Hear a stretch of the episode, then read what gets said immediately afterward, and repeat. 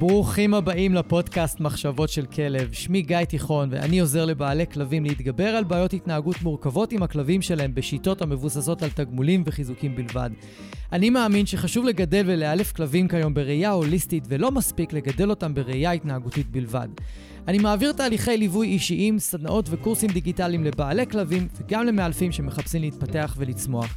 בכל יום שישי יעלה פרק חדש בנושא מרתק, דרכו אלמד אתכם להבין כלבים ברמה עמוקה יותר, מה שיסייע לכם לשפר את הקשר איתם ולחיות בצורה הכי טובה ביחד. אם אתם נהנים מהתוכן, אשמח שתשתפו אנשים אחרים שמגדלים כלבים וגם הם יוכלו ליהנות מהפודקאסט. תודה שאתם מקדישים לי מזמנכם, המשך פתיח קצר ומתחילים.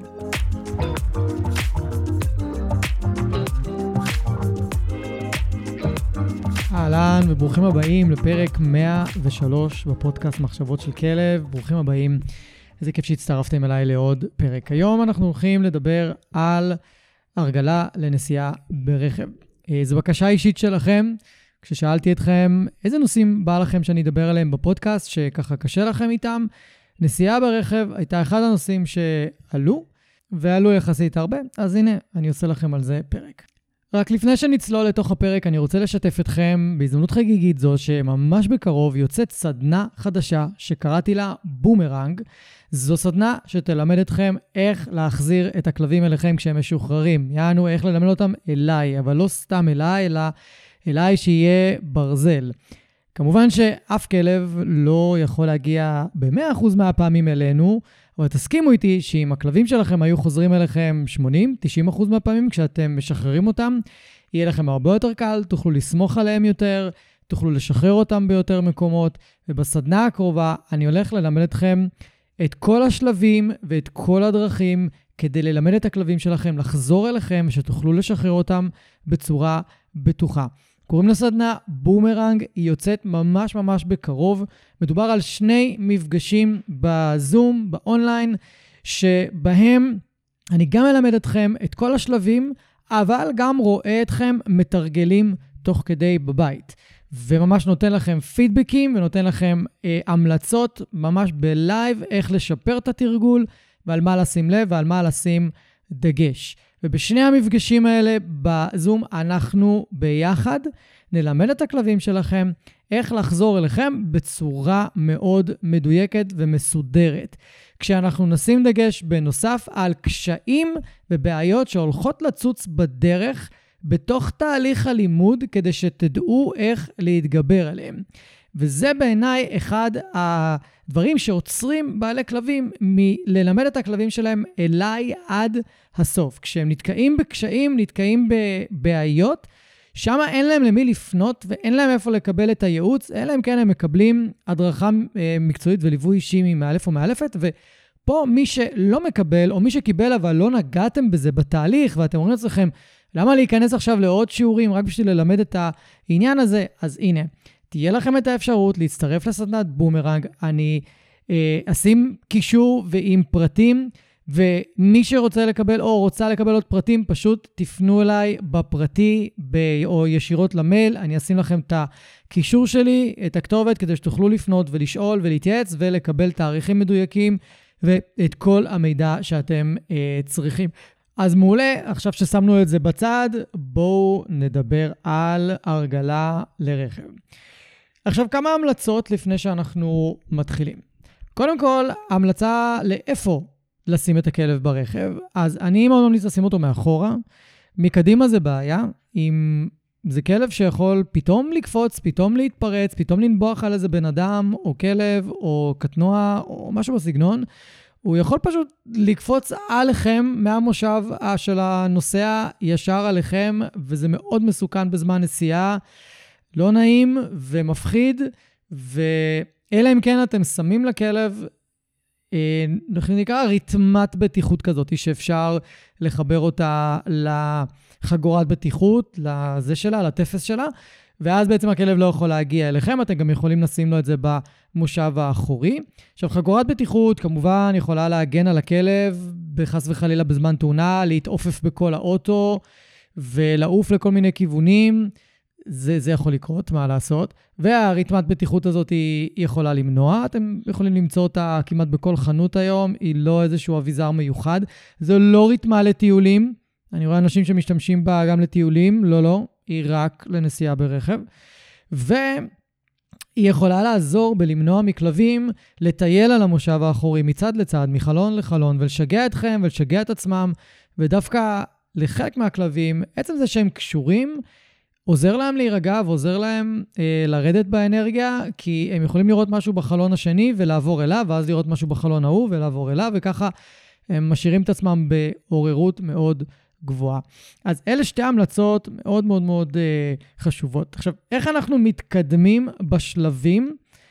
כי הולכים להיות פה שישה שלבים, אבל הם לא ארוכים, אני מבטיח לכם.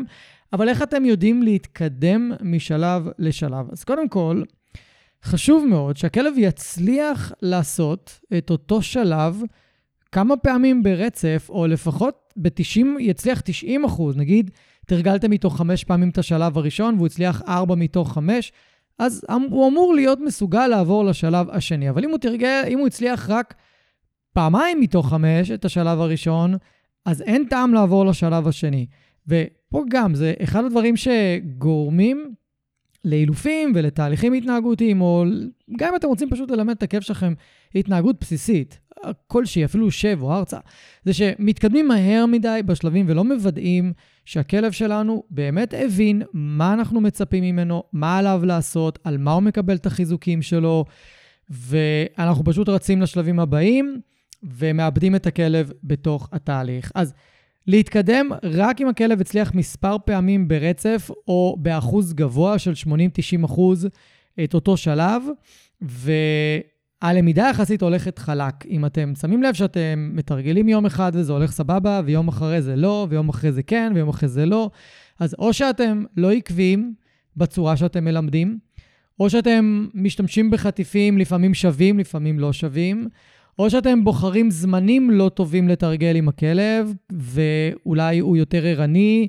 ופתוח ללמידה אחר הצהריים, ובבוקר הוא יותר רוצה לנוח. אני מכיר כלבים כאלה, שממש הם... כל האילוף שלהם יכול להיעשות בשעות מסוימות ביום. הוא לא יכול להיעשות בשעות אחרות, כי הם פשוט לא פנויים ללמידה. הגוף שלהם לא ערני מספיק.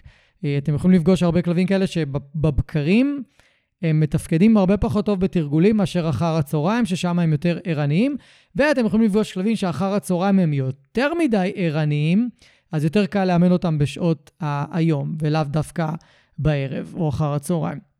אז תלמדו את זה על הכל, הכלבים שלכם, תבינו מתי הכי נכון לתרגל איתם, ותשימו לב שהלמידה סך הכל הולכת חלק, ואתם רואים שהם מצליחים את אותו שלב לעשות כמה וכמה פעמים, לפני שאתם מתקדמים לשלבים הבאים. ולפני שעוד עוד פעם נגיע לכל השלבים, אני רוצה לדבר רגע על עזרים שיכולים לעזור לכלבים שהם יחסית חרדתיים או, או מאוד לחוצים מהנסיעות, והם צריכים עזרה. זאת אומרת, גם אם תרגילו אותם ותעבדו איתם, ברגע שתתחילו לנסוע, יהיה להם די קשה להישאר רגועים, ויכול להיות שהם יבכו, אה, יבבבו, ו... ינבחו הרבה דרך החלון, ואתם רוצים ככה אה, לעזור להם.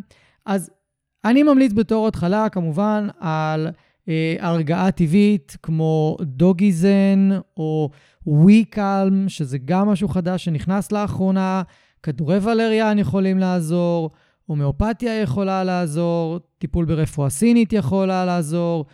יש כל מיני דרכים טבעיות שאפשר כרגע אה, להיעזר בהן, אבל הדוגיזן, וויקאם, ולריאן, זה כאלה שאתם יכולים פשוט להזמין באינטרנט אה, ולהתחיל לשלב אותם באופן מיידי, לא צריך להרגיל, לא צריך לעשות אבחונים, לא צריך שום דבר, אפשר פשוט להתחיל להשתמש בהם.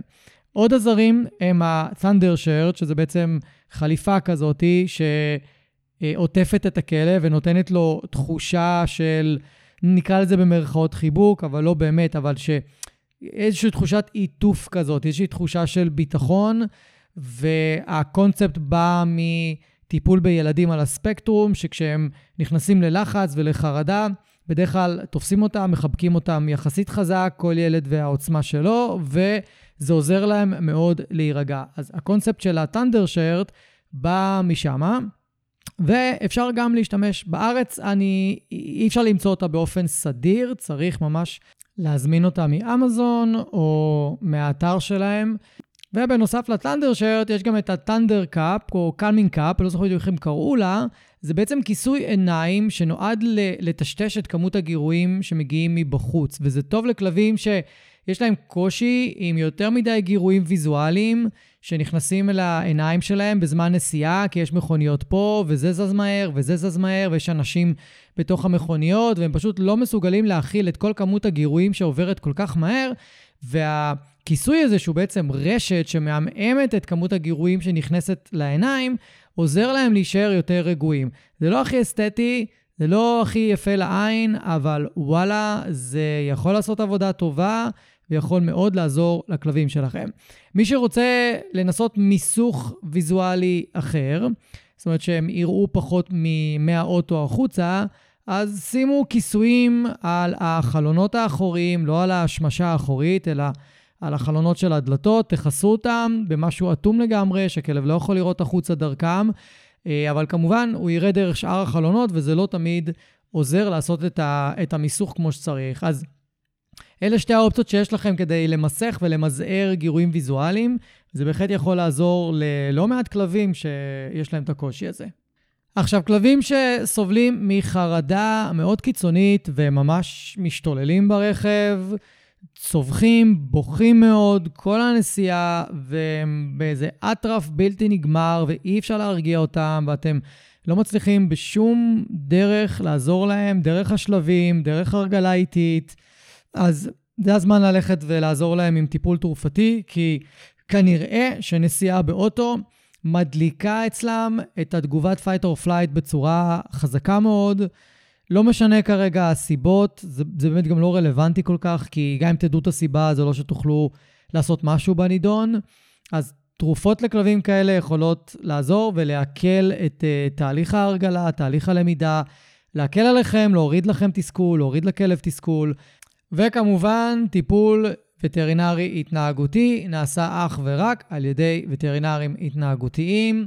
יש מעט מאוד וטרינרים רגילים שיכולים לעזור לכם בעניין הזה, זה לא ההתמחות שלהם, אז שימו לב שאתם לא מקבלים סתם תרופות, או סתם, אה, מה שנקרא, שגר ושכח. נתנו לכם תרופות, ובקושי אמרו לכם איך להתמודד, איך לתת, בקושי דיברו איתכם על תופעות לוואי, ואין מעקב, ואין בדיקות דם, וזה מתחת לשולחן כל הדבר הזה, אני לא אוהב את זה. אז תעשו את זה מסודר, דרך וטרינרים התנהגותיים, ואם תרצו המלצה, מוזמנים לפנות אליי, ואני כמובן אעזור לכם. אז אחרי שדיברנו על כל העזרים ודברים שיכולים לעזור לכם, בואו נדבר על השלבים, ובתוך השלבים עצמם אני אדבר גם על קשיים ואיך אנחנו פותרים אותם. שאתם תראו שלפתור קושי זה לאו דווקא בעוד תרגול, אלא זה פשוט בלחשוב בצורה אחרת. אז שלב ראשון, תרשמו לכם אם אתם רוצים, זה התקרבות לרכב. כמובן שאתם יכולים לדלג על השלבים מאוד מהר ולרוץ על השלבים מאוד מהר. יכול להיות שיש כלבים שבכלל אין להם בעיה להתקרב לרכב. מבחינתם אפשר להתקרב לרכב שלכם עד מחר, כמה שבא לכם, וגם לעלות עליו, אין בעיה. אני אבל נותן כאן את השלבים מתוך נקודת הנחה שיש קושי בכל שלב, ואתם צריכים עזרה בכל שלב, אז אני מדבר על כל השלבים. ואתם יכולים להריץ קדימה, ואתם יכולים לשים את הפודקאסט על אה, קצב דיבור יותר מהיר, אם אתם רוצים, ו... אבל בכל מקרה אני הולך לעבור על כל השלבים. אז אני חוזר רגע לשלב הראשון, שזה ההתקרבות לרכב. עכשיו, אחת הטעויות הנפוצות שעושים בשימוש בחטיפים ובאוכל, זה לנסות לפתות את הכלב לעשות משהו שהוא מפחד ממנו. אם תעשו את זה פעם, פעמיים, שלוש, ארבע, חמש, כנראה אולי זה יעבוד לכם. אם תעשו את זה הרבה פעמים, אתם שורפים את האוכל בסיטואציה הזאת, ואתם שורפים את האוכל בעוד הרבה סיטואציות אחרות, כי אם תמיד אתם תשתמשו באוכל כדי לשכנע כלב לעשות משהו שמפחיד אותו, הוא יתחיל לעשות קישור שאוכל הולך להוביל למשהו מפחיד. או אם נותנים לי אוכל בצורה של פיתוי ומנסים להוביל אותי, זה אומר שהולך להיות משהו מפחיד. הם פשוט יפסיקו לשתף איתכם פעולה. אז הרעיון הוא לעבוד עם אוכל, אבל בצורה של תרגילים. אז יש את המשחק פינג פונג ויש את המשחק תרגיל treat and retreat. שניהם נמצאים בסדנה שלי, עיניים עליי. אה, מי שרוצה את הסדנה, אפשר לפנות אליי, ואני אה, אכוון אתכם לסדנה הזאת, כמובן בתשלום. כל מי שעובר אצלי תהליך התנהגותי מקבל אותה כחלק מהתהליך, כי המשחקי ריכוז האלה הם פשוט life saving ב- בכל דבר כמעט אפשרי שאנחנו עושים עם הכלב. אז במשחקים האלה, המטרה היא... או הכוונה היא זה שאנחנו זורקים לכלב את החטיפים, הוא צריך ללכת לקחת אותם ולחזור אלינו. ואז ככה, כשאנחנו זורקים לכלב חטיף לכיוון מסוים, אז אנחנו יכולים לראות אם הוא ילך לקחת אותו. אז גם בפינג פונג, אם אני זורק לכלב מצד לצד, וגם ב treat and retreat, שאני זורק לכלב את האוכל רחוק ממני, ואז הוא צריך לחזור אליי, ואז אני זורק לו עוד פעם רחוק ממני, אני יכול לעשות או להשתמש בהם כדי להתקרב בהדרגה לעבר הרכב. אז בואו נגיד שהכלב שלי מוכן לעמוד איתי או להיות איתי חמש מטר מהרכב. אם אני משחק איתו פינג פונג, אני יכול לעמוד בנקודה של החמש מטר, או אפילו בשש מטר, כדי שיהיה לו קצת יותר קל, שיהיה לו עוד מטר שנוח לו לעבוד בו לכיוון החמש מטר מהרכב. ואז אני יכול לזרוק אוכל לצד ימין, כשזה בעצם מרחיק אותו מהרכב, ואז אני זורק לו, כשהוא חוזר אליי, אני זורק לו אוכל לצד שמאל, מטר ממני. ואני רוצה לראות שהוא הולך לקחת את האוכל, למרות שזה אומר שהוא יתקרב לרכב, ואז חוזר אליי. עכשיו, בזה שאני זורק את האוכל ונשאר במקום, אני מבטל את אלמנט הפיתוי שדיברתי עליו מקודם, והכלב שלי יכול להחליט אם הוא הולך לקחת את האוכל בעצמו או לא, בלי העזרה שלי. אני לא מכוון אותו, לא מפתה אותו. מקסימום אני אזרוק לכיוון, אם הוא לא רוצה ללכת לקחת את האוכל בכיוון הרכב, אני מקסימום אזרוק לו עוד כמה חטיפים לשם כדי להעלות מה שנקרא את המחיר, כדי שזה יהיה לו משתלם. ואז ככה אני משחק עם הפינג פונג כמה וכמה פעמים, בואו נגיד 5, 6, 7, 8, 9, 10 חזרות, תלוי מאוד כמה מוטיבציה יש לכלב שלכם. וכמובן, אם זה לא ברור, אני מזכיר ואומר עכשיו, להשתמש אך ורק בחטיפים שהם סופר שווים. אתם צריכים, מה שנקרא, את החטיפי אולטרה, את החטיפים, חטיפי יום הדין, אני קורא להם, שהכלב נדיר שהוא מסרב אליהם. אז זה תמיד, תמיד, תמיד, כמעט תמיד, יהיה משהו בשרי.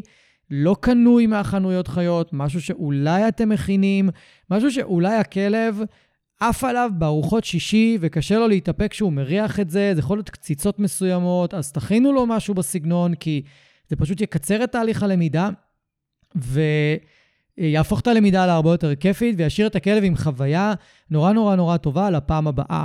מה שמוביל אותי אה, שחשוב מאוד לדאוג באמת בתוך התרגול, שהכלב יחווה חוויה טובה, כי אם עכשיו אתם זורקים אוכל בפינג פונג מצד לצד, והכלב כזה בקושי הולך לקחת, במיוחד שאתם זורקים לכיוון הרכב, והוא בקושי הולך לקחת, ואתם מנסים לשכנע אותו, ואתם נהיים מתוסכלים, ואז הוא לא לוקח את האוכל, והוא מתוסכל כי הוא מפחד ללכת לקחת את האוכל, ואתם אומרים, טוב, התרגיל הזה לא עובד, גם אם מבלבל את המוח וזה לא עובד, ואז אתם הולכים מהמקום.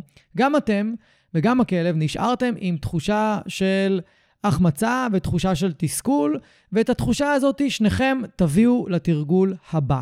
אז חשוב נורא שתתרגלו מהמרחק שהכלב מצליח לתפקד בו, גם אם זה אומר 10-20 מטר מהרכב, ותכף אני אגיד לכם איך לקצר את התהליך הזה בצורה משמעותית, אבל מבחינת התרגול עם האוכל, אתם חייבים להבין מאיזה מרחק הכלב שלכם מסוגל לתרגל ואז אם אמרנו, אם זה 5 מטר, אתם עומדים בערך ב-6-7 מטר, כדי שיהיה לכלב מרווח תרגול. אם אתם תעמדו ב-5 מטר, שזה הכי הרבה או הכי קרוב שהוא מוכן להתקרב לרכב, אין לכם אפשרות לעבוד איתו בפינג פונג לכיוון הרכב, כי הוא כבר בגבול שלו, זה כאילו קיר זכוכית שהוא לא רוצה לעבור אותו.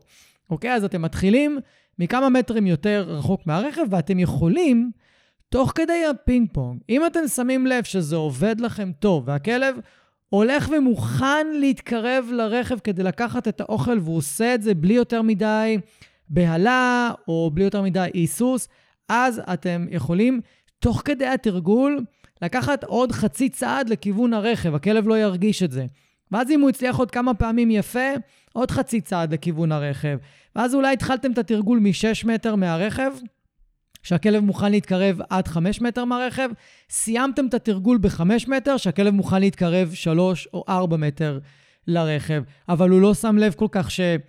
שהתקרבתם, כי ההתקרבות הייתה מאוד הדרגתית, שזה מאוד שונה מאשר לנסות ולקחת את הכלב אה, ולהעביר אותו או לקרב אותו לרכב באמצעות אלורינג. פה אתם מתח, מתחמנים את המערכת ההישרדותית של הכלב, כי הוא הרי לא רוצה להתקרב לרכב כי זה מפחיד אותו. הוא, מבחינתו, נדלקים לו כל מיני תמרורי אזהרה שאומרים לו, סכנה, סכנה, אל תתקרב לרכב. ואתם סוג של עובדים על המערכת, אתם גם לא עומדים קרוב לרכב, אתם גם לא מקרבים אותו לרכב, אתם לא מראים שום כוונה לרכב. הרכב סגור, הדלתות סגורות, אין שום דבר שבעצם אמור להפעיל את כל אה, נורות האזהרה של מערכת העצבים, של מערכת ההישרדות של הכלב, הטבעית שכבר יש בו. אוקיי? תזכרו כל הזמן שכשאתם מאמנים כלב, אתם מאמנים את המוח שלו, את כל הנוירונים ואת כל השבילים העצביים שלו מחדש. אתם לא רק עובדים על התנהגות, אתם מעצבים את המוח של הכלב מחדש, ממש ברמה הזאתי. אם אתם לא משנים את איך שהמוח עובד בסיטואציה המסוימת הזאת, לא תשנו את ההתנהגות. לכן אתם חייבים להיות חכמים ולהיות סבלניים, במיוחד אם הכלב שלכם אקסטרה חרד, סופר חרד, לא מוכן לשתף אה, פעולה. אז יש כל מיני משחקים של פוקוס וריכוז שאפשר להשתמש בהם, גם עקוב אחריי יעבוד טוב, 1, 2, 3 ליד הרגל בקרבת הרכב יעבוד טוב. אתם, אם הכיף שלכם מאוד אוהב משחק, תביאו משחקים. במקום המשחקי ריכוז, תשחקו איתו ליד הרכב. תוך כדי משחק אתם יכולים לנסות טיפה להתקרב, או לשחק יותר קרוב לרכב, או לזרוק את הצעצוע לכיוון הרכב, שהוא כמובן עם רצועה. שהוא ילך, ייקח אותו ותשחקו איתו, אבל אתם תמיד עומדים באזור שהכלב מרגיש בו בטוח ביחס לרכב. הצעצוע תמיד ייזרק, או שאתם תשחקו עם הכלב משיכות וכאלה, קצת בתוך האזור שהכלב פחות רוצה להתקרב לרכב יחד איתכם. וככה אתם לאט לאט, עוד פעם, עוקפים את המנגנון ההישרדותי הזה, מקשרים את, ה, את הרכב לחוויה יותר נעימה, ואתם יכולים אה, אה, לעבוד איתו על זה. עכשיו, הכי, הכי, הכי, הכי טוב לתרגל בטיולים, שלא באמת אה, יש אחרי זה נסיעה, לא באמת צריך להיכנס לרכב, זה הזמן להגיד שכל שלב לפעמים מתרגלים בנפרד. זה לא שאתם בתרגול אחד, עוברים משלב ראשון לשני, לשלישי, לרביעי, ונוסעים באותו תרגול. לא בהכרח. יש שלבים שזה יקרה ככה, אבל רוב הכלבים שתהיה להם בעיה או יהיה להם קושי, לא תוכלו לעשות את זה. אוקיי? אתם תצטרכו כל יום לתרגל שלב אחד, ואז לזהות יום ביום מסוים שאתם יכולים לעבור לשלב הבא, ואז באותו תרגול תעשו שני שלבים, או שלושה שלבים, או ארבעה שלבים, תלוי כמה אתם אה, מתקדמים. אז זה שלב ראשון, קודם כל להגיע למצב שהכלב מוכן להתקרב עד לרכב. עכשיו, שלב השני, שזה כניסה לרכב, אין לכם מה לעבור אליו אם לא הגעתם למצב שהכלב מוכן להתקרב עד לדלת כשהדלת פתוחה. זאת אומרת, עכשיו אתם מתחילים עם דלת סגורה, אבל החצי שלב הבא זה שהדלת פתוחה. זאת אומרת, הצלחתם להגיע עם הכלב עד לרכב עם דלת סגורה, ועכשיו אתם פותחים אותה, ואתם מתחילים לפעמים את התרגול מחדש. אתם יכולים, לראות, הכלב יכול לקחת אתכם חזרה אחורה מבחינת מרחק, ולהגיד לכם, אה, פתחתם את הדלת, אתם רוצים שאני אכנס פנימה? לא, לא, לא, אני מתרחק מהרכב כי אני זוכר שזה לא נעים לי ואני יודע מה הכוונות שלכם. אתם אומרים, לא, אוקיי, אין בעיה. הנה הדלת פתוחה, בואו נתרגל מרחוק עוד פעם. ואז את אותו שלב, רק עם דלת פתוחה, עד שמגיעים, עד שמגיעים עם הכלב ממש עד לרכב עצמו. הכלב מסוגל להיות לידכם, ליד הרכב, לקחת חטיפים, וכשאתם ליד הרכב, אתם כבר יכולים לתרגל איתו שב, תן יד, ארצה, סטי, מה שבא לכם, אבל הרעיון הוא לוודא שהכלב מוכן להישאר לידכם כשהדלת פתוחה והוא לא מנסה לברוח, אתם לא צריכים להחזיק אותו בכוח, אתם לא צריכים לשכנע אותו להישאר שם עם חטיפים, הוא מסוגל להיות נינוח ורגוע, ו... ואז אתם יודעים שאתם יכולים להתקדם לשלב הבא. עכשיו בואו נדבר על מה קורה עם הכלב שלכם לא מוכן לתרגל, או אתם לא מתקדמים בכלל בתרגול, אתם ממש תקועים בשלב הזה. אז פה יש לכם שתי עזרים שאתם יכולים להשתמש בהם. אחד, זה כלב מנטור. זה משהו שאני מאוד אוהב להשתמש בו, אני פשוט מביא כלב של חבר, חברה, משפחה, שכן, לא משנה מה. כלב שהוא חברותי, שהכלב שלי מכיר, שיש ביניהם מערכת יחסים טובה, ואני עובד עם הכלב השני בכלל. ולפעמים הכלב השני ייתן ביטחון לכלב שלכם להתקרב לרכב, ולפעמים זה שהכלב, המנטור, נמצא ליד הרכב ומקבל מלא חטיפים, ונכנס לרכב ויוצא ממנו ונהנה מכל התרגול הזה כי הוא מקבל מלא אוכל, זה יגרום לכלב שלכם לרצות להתקרב לרכב ולבדוק מה, מה קורה שם, למה, למה הכלב הזה כל כך נהנה, הוא מקבל שם חטיפים, השפת גוף שלו נינוחה, הוא נראה בטוח. אולי אני גם מתקרב, אולי אני גם אבדוק מה קורה שם. במקרים שעשינו את זה, זה פשוט עבד מדהים ועבד כמו קסם, וגרם לכלבים תוך יומיים, שלושה, מ... אה, להיות 50 מטר מהרכב, להגיע עד לרכב. ממש ביומיים, שלושה, בשניים, שלושה מפגשים עם הכלב מנטור. זה פשוט אה, מה שנקרא hack, cheat, כאילו אתם מרמים, אתם מתקדמים הרבה יותר מהר. בואו נגיד ואין לכם כלב מנטור, אה, או שאתם רוצים להשתמש בדרך אחרת, אז יש לכם, מה שנקרא, באתי לעזרת חבר. אה, יעל, המאלפת בצוות שלי, ככה סיפרה לי, והיא קיבלה את זה בכלל מסער כהן. לי יש ורסיה אחרת של הדבר הזה, אבל אה, אני חושב שהוורסיה הזאת היא יותר מוצלחת. מה שעושים זה נורא פשוט. כל פעם שמישהו מבני הבית חוזר הביתה, הוא לא עולה הביתה. הוא או נשאר באוטו, או מחכה לכלב באוטו, ואז יורדים עם הכלב מהבית, ישר לכיוון האוטו, ובתוך האוטו נמצא בן אדם שהוא מאוד מאוד מאוד אוהב, והוא מאוד שמח לראות אותו, ומאוד מתרגש לראות אותו, אז הרבה פעמים זה, שוב, עוקף את המערכת ההישרדותית ואת כל הפחדים, ויכול לתת פוש לתהליך, שהכלב ממש ירצה או להיכנס לרכב, או להיות ליד הרכב. אז במקרה הזה, אם אתם מביאים אדם שבא לעזור לכם, שהכלב מאוד אוהב, אז או שהוא מחכה בחוץ, מחוץ לרכב, עם דלת סגורה או פתוחה, או שהוא בתוך הרכב. אתם, אתם תמיד יכולים להתחיל מהשלבים הפשוטים, ש, שהבן אדם פשוט יחכה ליד הרכב, ואז בפעם הבאה או פעמיים הבאות הדלת תהיה פתוחה והבן אדם ליד הרכב, ואז הבן אדם בתוך הרכב קרוב לדלת, או בתוך הרכב רחוק מהדלת, כאילו ממש בצד השני, אוקיי? עכשיו, בלי קשר, אם יש שלכם קושי, אני מאוד ממליץ לכם לעשות את זה אה, גם עם המשחקים, כי זה פשוט יכול לקצר לכם את התהליכים ולהפוך את הלמידה שוב להיות יותר מעניינת, יותר כיפית, יותר זורמת, יותר חלקה. ואני מזכיר שאחד הדברים הכי חשובים בתהליך למידה זה לשים לב ללמידה הרגשית של הכלב מהסיטואציה או מה, ממה שאתם עושים. זאת אומרת, שתהיה לו חוויה רגשית טובה כדי שהוא ירצה לבוא ולתרגל איתכם לפעם הבאה. עכשיו, התעכבתי על השלב הזה כי למי שבאמת יש בעיה היא בנסיעות עם, עם הכלב, אז השלב הזה הוא אולי הכי קשה והכי מאתגר, וצריך ממש לתת לו המון המון תשומת לב. אז בשלב השני, שבעצם אנחנו רוצים להעלות את הכלב לרכב, למען האמת, מה שהזכרתי מקודם, שפשוט כל פעם שאדם אהוב יחכה לכלב בתוך הרכב, יכול להטיס את התהליך הזה, כי האלטרנטיבה היא לשבת בתוך הרכב אם אתם מתרגלים לבד עם הכלב עם רצועה ארוכה, נניח כבר הגעתם למצב שהוא מוכן להיות לידכם אה, ליד הרכב עם דלת פתוחה, אז אתם נכנסים פנימה עם רצועה ארוכה, כדי שיהיה לו מספיק מר, מרחב, אתם מזמינים אותו בעצם לעלות, אתם יכולים פה כן לפתות אותו עם חטיפים או לפזר על המושב, מקסימום תשימו שמיכה על המושב או משהו כזה, ובעצם אתם אה, מנסים לכוון אותו לעלות על, על לתוך הרכב. עכשיו, יש כלבים שהם קטנים מדי והם מפחדים לקפוץ לרכב, אז צריך לארגן להם מדרגות או רמפה, או שמלמדים אותם ומרגילים אותם להרמה על הידיים, שבעצם מכניסים אותם לרכב דרך הידיים. אז צריך לשים לב שיש פה כמה אה, אופציות, ואם אתם מרימים על הידיים, צריך לוודא שהכלב לא נבהל מזה, ואז זה יכול לקחת אתכם אחורה בשלבי הלמידה. אבל אם הכלב כן יכול לקפוץ פנימה, אז באמת הדבר הכי טוב הוא לשבת בפנים, לא לצפות שהכלב ייכנס לרכב כשאתם בחוץ, כשאתם זורקים את האוכל פנימה.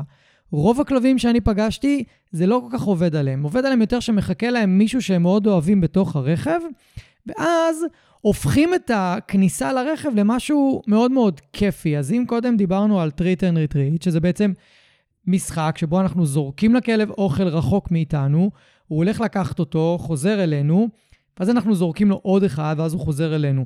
עובדים עם התרגיל הזה כדי ללמד אליי, כדי לחבר בין כלב לאדם זר, לעזור לכלב להתגבר על פחד מבן אדם מסוים. יש למשחק הזה מלא מלא מלא שימושים, אבל בגדול השימוש הכי טוב שלו הוא ללמד את הכלב לחזור לסיטואציה מפחידה מרצונו. אנחנו לא מכריחים אותו לחזור לא אלינו, לא לבן אדם זר, לא לרכב, וככה הוא יכול לבחור את הקצב שמתאים לו. אז אם הוא כבר נכנס לרכב וכבר הצליח לקפוץ פנימה, והוא מצליח לקפוץ בחופשיות, אין לו בעיה, או ששמתם מדרגות, אם אתם צריכים להרים את הכלב לאוטו, אז זה בעיה. אתם לא יכולים לעשות את מה שאני אומר כרגע. אם יש, אם יש לכם כלב קטן שלא יכול לקפוץ ו... החוצה ופנימה לרכב, אז תקפצו ישר לשלב השלישי, שתכף אני מגיע אליו. אז בשלב הראשון אתם רוצים פשוט לתרגל עם הכלב כניסות לרכב, אז הייתי מכניס אותו פנימה, נותן לו כמה חטיפים בפנים, אם הוא יודע לשכב או לשבת, אז אני אבקש ממנו לשכב או לשבת מולי, ואני אמשיך לתגמל אותו. הקצב צריך להיות גבוה. אז אחרי איזה דקה, שתיים, שהוא מולי, אני לוקח אוכל וזורק מחוץ לאוטו. ואז הכלב אמור לצאת מהאוטו, לקחת את החטיף, ואז אנחנו קוראים לו לעלות עוד פעם. ואז אנחנו הופכים את זה למשחק של כניסה-יציאה מהאוטו, שבפנים יש חטיף, בחוץ יש חטיף, זה הופך להיות איזשהו משחק מאוד מאוד כיפי כזה. עכשיו, אם הכלב שלכם לא זורם על המשחק הזה, אל תעשו אותו. תכניסו את הכלב לאוטו, ואז תקפצו לשלב השלישי. עכשיו, גם פה, אם יש לכם בעיות, אמרנו, אפשר להשתמש בלהפתיע אותו עם בן אדם שהוא מאוד אוהב בתוך האוטו, כדי להתגבר על הפחד מלקפוץ לאוטו, או אם אין לכם בן אדם כזה, או שהכלב לא מתחבר לדרך הזאת, מנטור כלבי.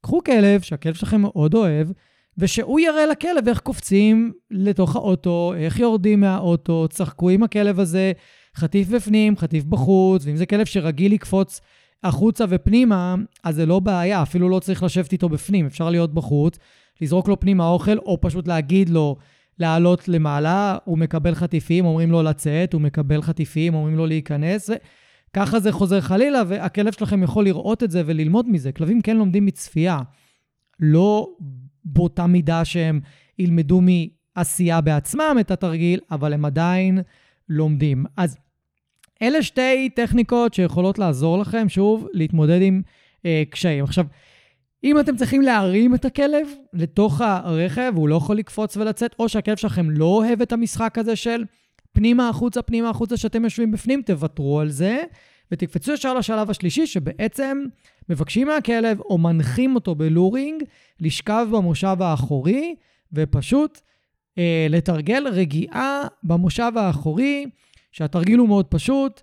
אה, ברגע שהכלב נשכב, ואם כלב לא רוצה לשכב, אגב, אפשר לעשות את זה בישיבה, אתם מתגמלים את הכלב עם חטיף כל כמה שניות.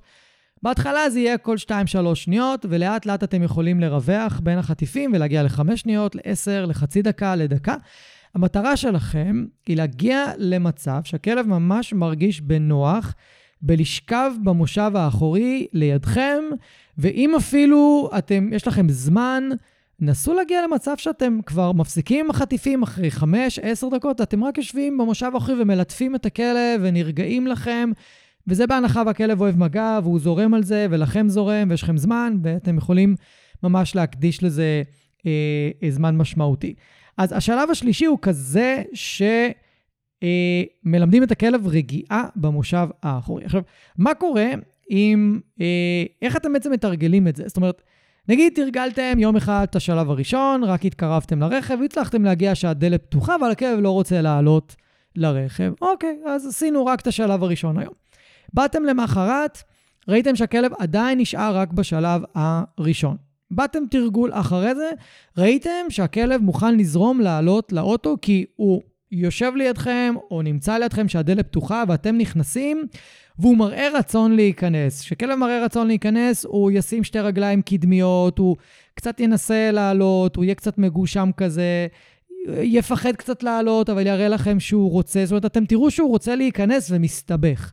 אז או שעוזרים לו לעלות, אוקיי? או ששמים מדרגות, או שמכנים את הרכב ממש צמוד למדרכה, כדי שהמדרכה, ככה שמהמדרכה לתוך האוטו יהיה לו הרבה יותר קל לקפוץ. אני מנסה לעשות את זה עם פפו אה, כמה שאני יכול, ושהוא יקפוץ מהרכב למדרכה ומהמדרכה לרכב. אם הוא קופץ מהכביש לרכב, זה, זה גבוה לו מדי וקשה לו, והוא צריך ממש אה, לתזמן את הקביצה שלו בדיוק, ואת הגובה בדיוק, ממש כמו חתול שקופץ. אז זה יכול לתקוע כלבים. אז תשימו לב שאתם, אה, מה שגם מסדרים להם איזשהו אלמנט של גובה, שממנו הם יכולים לקפוץ לתוך, ה, לתוך הרכב. במיוחד אם יש לכם SUV או ג'יפ או רכב גדול או מיניבן, שם יכולה להיות לכלב ממש אה, אה, בעיה או איזשהו קושי לעלות. אז נגיד והגעתם ביום השלישי אמרנו, והכלב כן מוכן להיכנס לרכב, אז אתם, ביום השני אתם מתרגלים או כניסה ויציאה, או כניסה וקצת להיות בתוך הרכב ואז יציאה, או שאתם אומרים,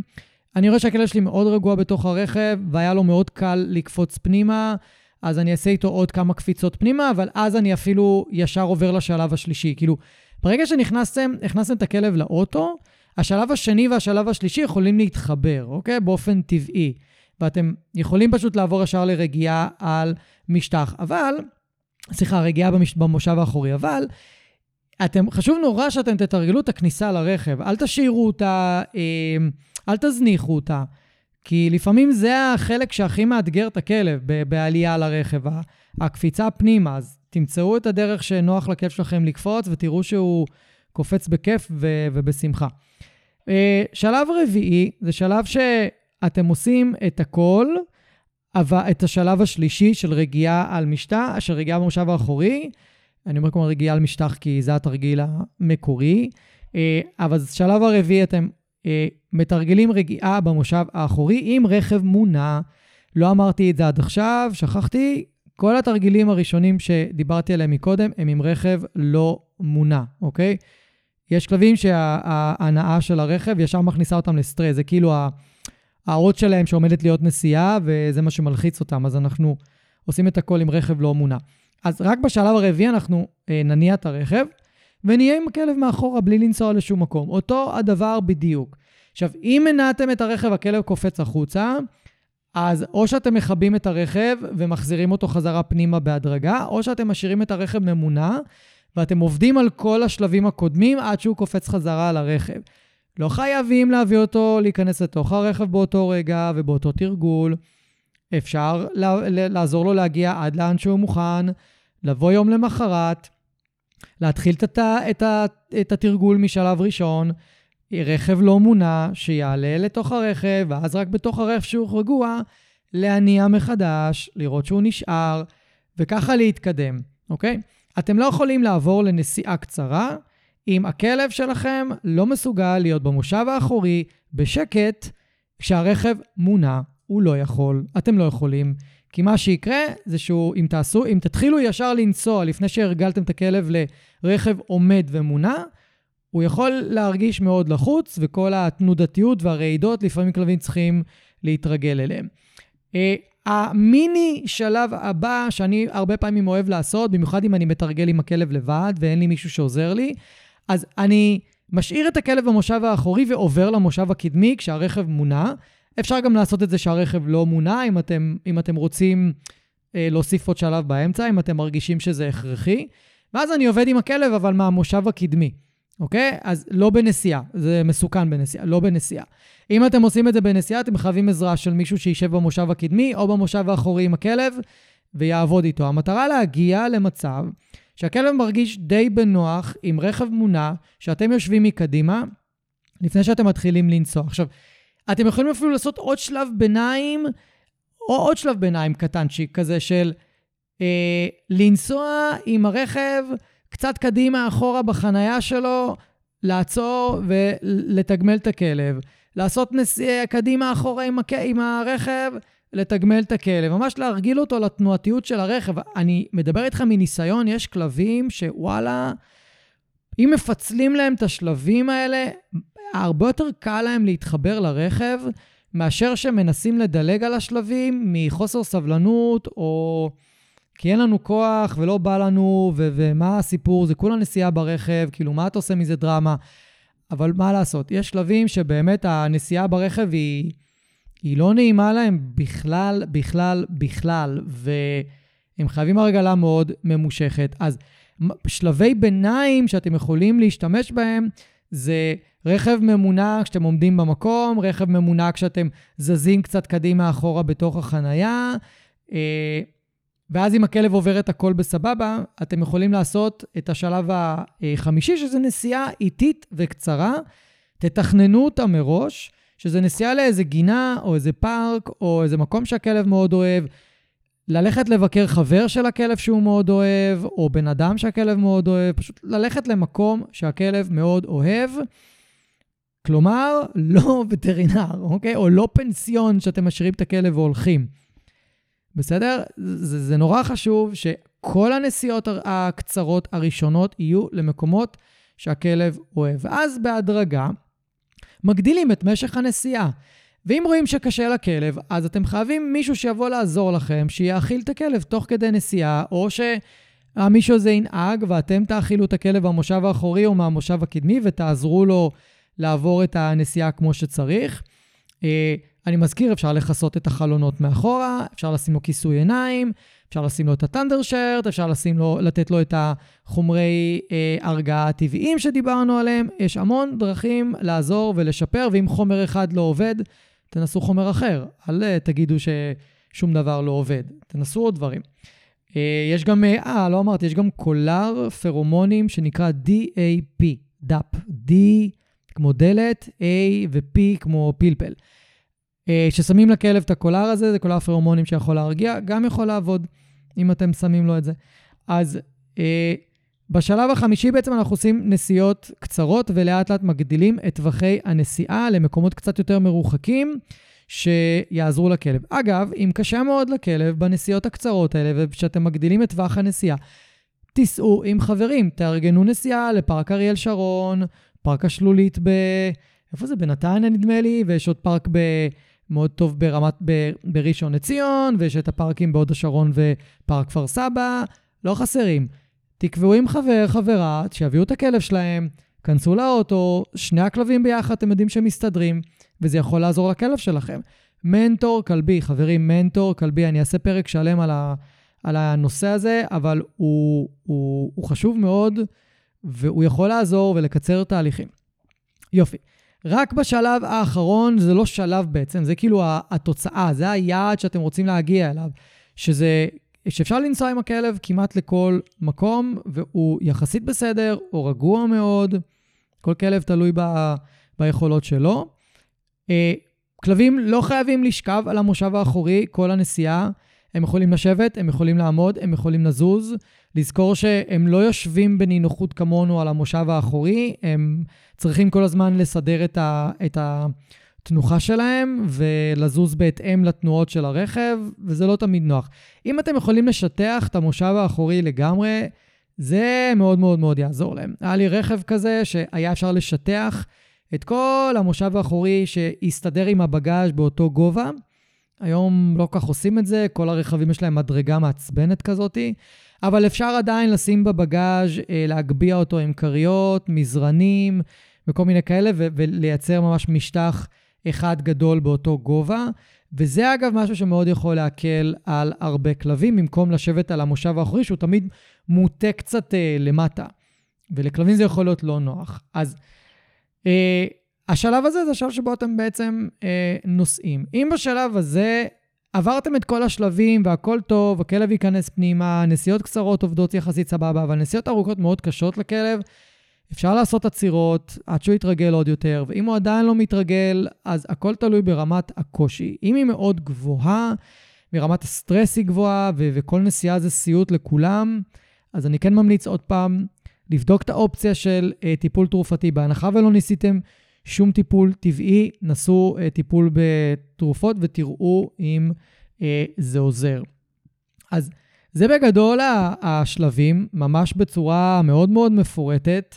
ואני מזכיר, אם הקשבתם עד עכשיו, שהכלב שלכם יכול בסשן אחד של תרגול לקפוץ את כל השלבים האלה כמובן, או לקפוץ אה, שלושה שלבים בבת אחת, ויום אחרי זה רק אה, שלב אחד או שניים, ויום למחרת פתאום ארבעה שלבים. כאילו, כלבים הם מאוד דינמיים בקטע הזה.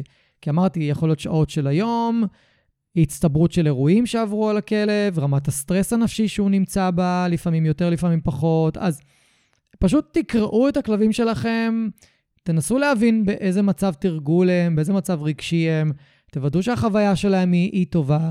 אם אתם עצבניים, הם עצבניים, אז עזבו את התרגול אותו יום, תעשו אותו ב- ביום אחר. לא, אין, אין שום דבר שדחוף. עכשיו, מה קורה אם בזמן העבודה שאתם עושים עם הכלב והתרגול וההרגלה, אתם צריכים לנסוע למקום שהכלב לא אוהב וטרינר, או באמת פנסיון צריך להשאיר אותו לבד, או כל משהו אחר שהכלב לא אוהב אותו. אז אם אין ברירה, אז אין ברירה. נוסעים ועושים את המקסימום, שאני מזכיר, שאפשר לשבת עם הכלב במושב האחורי או במושב הקדמי, והוא מאחורה, ופשוט להאכיל אותו לאורך הנסיעה.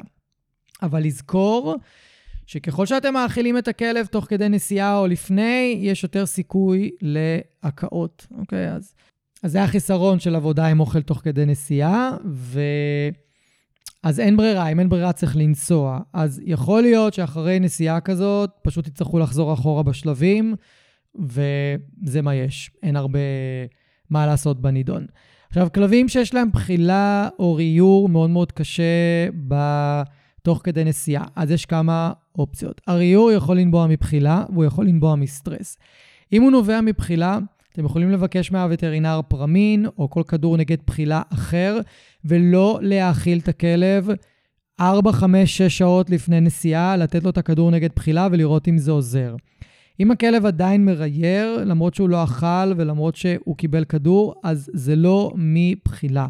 זה פשוט מסטרס. ואם כלב מרייר מסטרס, זה אומר שהוא בסטרס מאוד גבוה.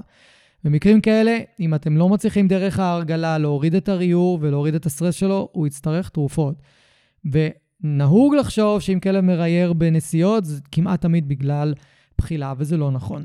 אז איך אני יודע אם הכלב שלי בחרדה? קודם כל, ההרגלה לא עוזרת לו, הוא צובר חרדה למרות שעושים את ההרגלה, הוא מתקשה עם הנסיעות למרות שעושים הרגלה, הוא ממשיך לרייר, הוא מייבב, הוא חסר שקט, וגם אחרי שהנסיעה נגמרת, לוקח לו מלא מלא מלא זמן להירגע.